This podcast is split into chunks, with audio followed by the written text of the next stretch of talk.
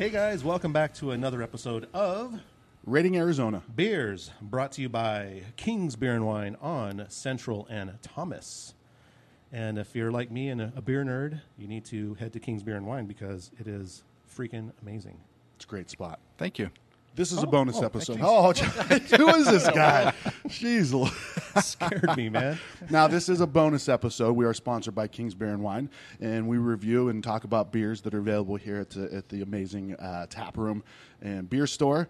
We do bonus episodes, though, of ones that are not available here, and we bring Mark on to have him give his expertise.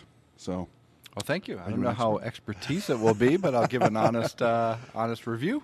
Mark, let's take an opportunity right now. I would like to thank you for sponsoring the show. This is incredible. This is fun. I think people are really enjoying it, and thank you. Awesome. Thank you. We really have fun hosting you guys, and glad we're able to give you a good selection. Good reason to drink on a Sunday morning, right? Well, yeah. Do we need a reason for that? And speaking of selection, I mean, 80, how many beers on tap? 81 rotating taps, about 1,000 singles in the package side. So it's a beautiful thing, man. Yeah. Beautiful thing. Just absolutely amazing bottle shop and tap room. And we always say it on the show. You probably heard it before, but you know, we always say that it is definitely one of the best. Bottle shop and tap rooms in Arizona for sure. State. Thank you. Absolutely. Appreciate it, gentlemen. And, it probably extends a lot further past that because I go to a lot of places and I look up bottle shop, and then you go to said bottle shop and you're like, this is... I can't wait to get back to Arizona. Thank you. Yeah, we love you, man. We love you. We love this spot, your team, everybody. So let's drink. Thank you. Yeah, sounds good. So this is a very cool thing. So Eric brought us a beer from Grand Avenue Brewing Company, located in basically central Phoenix. Yeah, on Grand Avenue, which is like the weirdest little cool area. It is the only street in Arizona that goes diagonal. Comes at an angle. Right? Everything's a grid, and then you're like, what the hell is that rogue street? Right? Yeah, we have one rogue street that just decides to... bend all the different laws in Arizona streets. Well, it's got a cool vibe to it. The Grand Avenue area is like it's very rustic. There's a lot of like rusted metal there and brick buildings, and you've got the Wayward Tap Room, you've got Grand Avenue, you've got Grand Avenue Pizza. There's some really cool places opening up over there, and it's starting to really expand down that area, and it keeps getting better and better. So that's really cool. So this is interesting. This is a bottle conditioned cream ale, coming in at 6.4%, and this is in a 750 mil bottle. There was a lot of laughs before, I don't say laughs, but there was a lot of curiosity of putting a cream ale in a bottle like that. Yeah, we're just very curious as to, normally whenever you see a presentation like this, you're talking like a very high-end beer.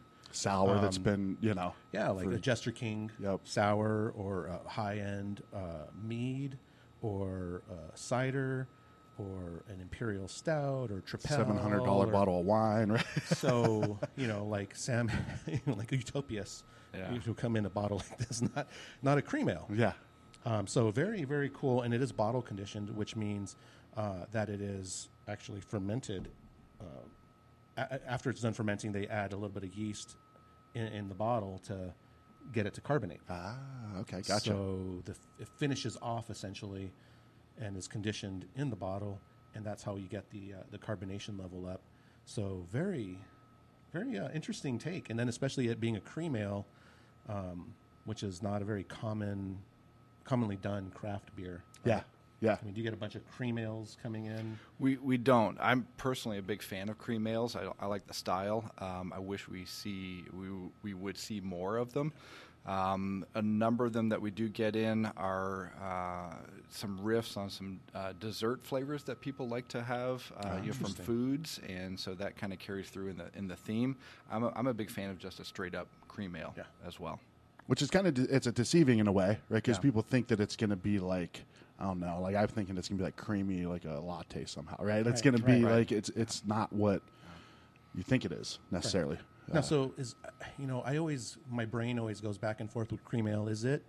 I'm asking you guys because I should know. I know, like we're gonna just revert that right back to you, man. I'm always thinking of like Anchor Steam or Steam Beer or California Common is is always what my brain thinks of as cream ale. Ah, interesting. Okay. Which is normally supposed to be like a bright, clear, gold-looking beer, you know, very clean and stuff like that. But let's see what Grand Avenue's take is on this beer. Let's crack it open. Sounds good.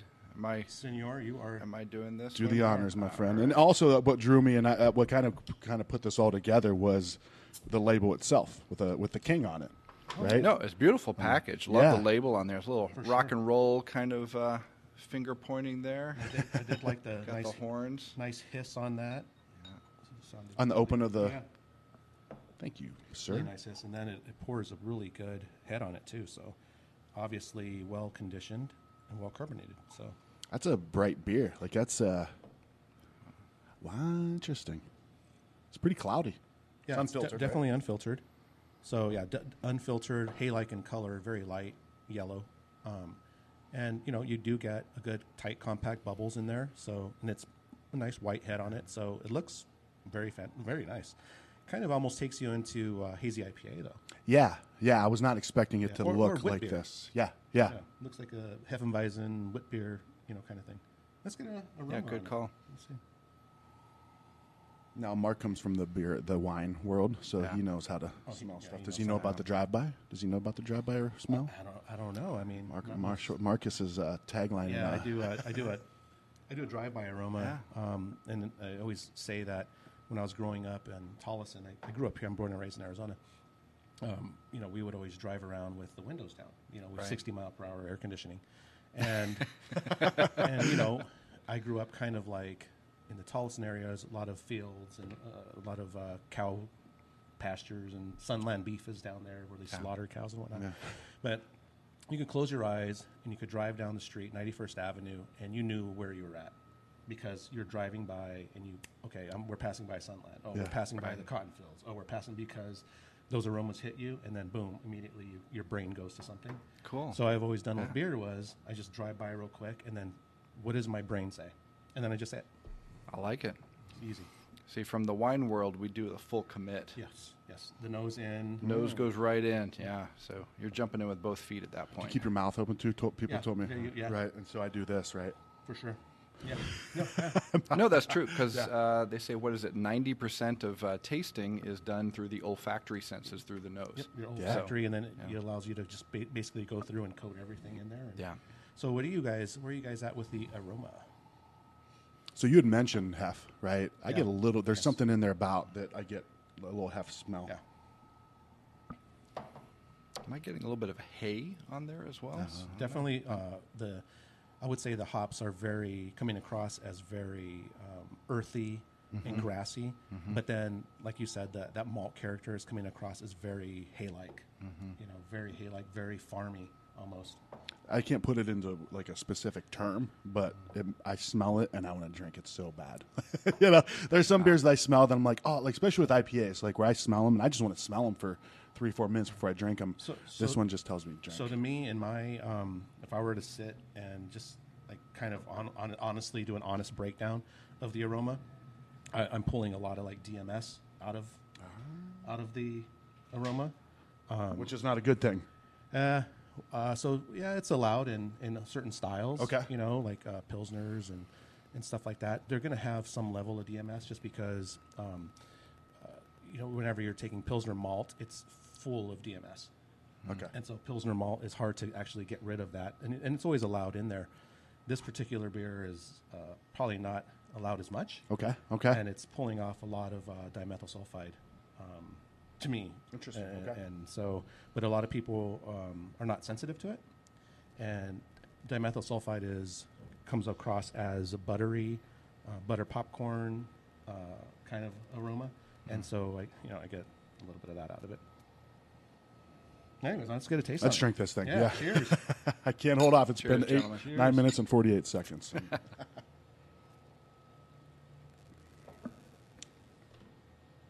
That's interesting. Yeah, for sure. I think that the hay and grassiness that you were pulling off of the aroma definitely follows through in the taste as well. It's got a great body to it. I mean, this is what I like about that cream ales is that softness to it, and I mean, it's very crushable. It's very easy drinking. It's not sweet. I think that's maybe, Eric, what you were talking about earlier, when people hear the term cream and they start to think there's going to be a sweetness to it. Sure. And you know, there's a little bit of it, but it's not sugary sweet. Right. Yeah, we were talking earlier about the perception of sweetness in a beer, where you want your brain to think it's sweet. Like your brain is saying it is, but it's not. It's actually still, you know, fully attenuated beer, and it is still your palate still is craving more. Yeah, and is not overwhelmed by like cloying sweetness. Yeah, so. I like that a lot. That's a good beer. It's like it tastes craft, right? If that makes sense. Like it tastes like this is a beer that's made in a brick building on Grand Avenue. You know, it has that characteristic. Yeah. It has that, you know, kind of, I don't say rawness, but there's more complexity to it than other cream ales that I've had. I guess for sure. It's definitely, you could tell that it's bottle conditioned because of the mouthfeel and how smooth it is. Yeah. And then, of course, it's creamy. That's just... Always unfiltered, they say. So maybe they do all their beers unfiltered? Yeah, I think most craft breweries are unfiltered. They don't filter their beer. You know, they're not like these big box breweries that have all these fancy equipment to do it. Sure. But you know, as craft beers are evolving, more and more palates are actually turning towards being unfiltered. Like, what is the beer actually supposed to taste like? Yeah. Why strip away all that flavor by filtering your beer? Yeah, so you know people will drink it. Wow. Because sometimes over flavor, too much of it's just like, nope, I want something simple, something that I can crush 30 in a day, you know? Yeah. And like beer nerds like me, I love the fact that they're bottle conditioning. I think it is very unusual to put a cream ale in a 750 mil bottle. Yeah. But the fact that they wanted to bottle condition, and probably it's easier to fill 100 of these as opposed to 1,000 small, 12 ounce bottles or whatever. Yeah. So, I mean, cool. Kudos to them. And I think as far as the beer is concerned, I do get a little bit of that slickness. I do get a little bit of that DMS thing going on with it. Again, there's yeast in there, right? So to me, it's a little yeasty. But there's nothing wrong with any of that. I just said. Okay. Sure. Because again, I love craft beer, and I love, like you said, it's very raw. Yeah. In its form, and immediately whenever you had pointed it out to me, I was like, man, that's like homebrew. Yeah. Like, to me, that's like something a homebrewer would do. Yeah. And when I drink it, I'm like, holy crap, it tastes like homebrew. Yeah. You know, like, to me, this is like homebrew. Like, man, I'd be proud of brewing something like this. Yeah. So. It's like the beverage version of a garage band, right? Yeah. Nice. Yeah. That's a good way to, nice. It's sure. Like, it's different. Doesn't mean there's anything wrong. Like, it's just, it's something that, you know. And Grand Avenue, dude, he does a lot of, he has like 4 or 5 Belgians on at all times. That's kind of what he specializes in. But they have this little smoker thing. It's like a pressure smoker. And so they do like smoked baked potatoes. They do like green chili pork. They do red chili pork. They do pulled pork. It's a little sleeper. Yeah. So nice. I dig him. So are we rating this thing? We can. We are rating Arizona beers. Yeah. So what we do is we grade based off of a 10-point scale. We use decimals and stuff like that. And then we base it off of comparing it to other beers of the style. So this one we would be rating off of other cream ales that we've had. And being a fan of cream ale, you might have a few to compare them to. Well, right? I was going to say that's.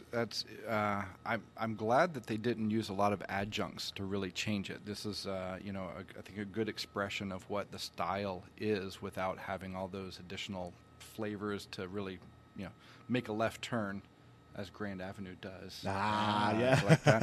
I like it. I think it's a good representation of cream ale. I mean, it's got that nice weighty mouthfeel, the smoothness on there. I'm thinking back. I grew up in Canada in the eastern part, so Jenny and Jenny Light, Genesee. Yeah. And then my hometown was.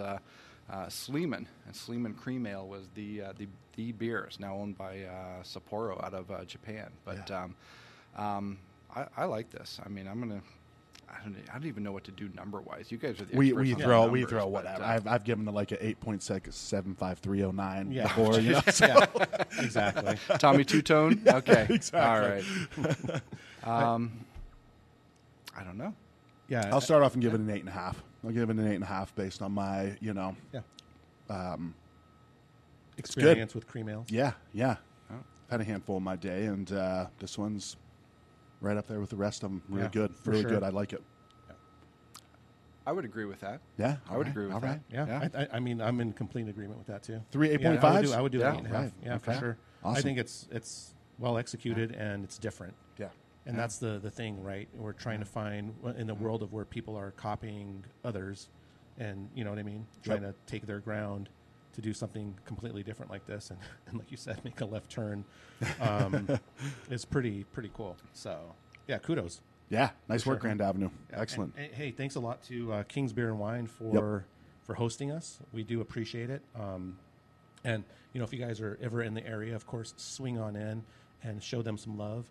And let them know that you're watching. That's what we really want, you know. Yep. Let them know that you are watching these episodes and that you do appreciate them. So we just keep doing it, you know. We love coming down here and doing these for you guys and give you guys our opinion. So that way, if you're in Kings and you're looking through, and Mark's not here to guide you through it, even though he lives here, you know, you'll be able to say, "Oh yeah, I saw that beer" or whatever, and you got to pull it out and know that it's a good beer. So yeah. You know, we appreciate it, and we appreciate you too. Thanks, Mark. Cheers, guys. Cheers. Well, I don't remember names, but remember faces. Drop them bets just to replace us. Boy, don't even have...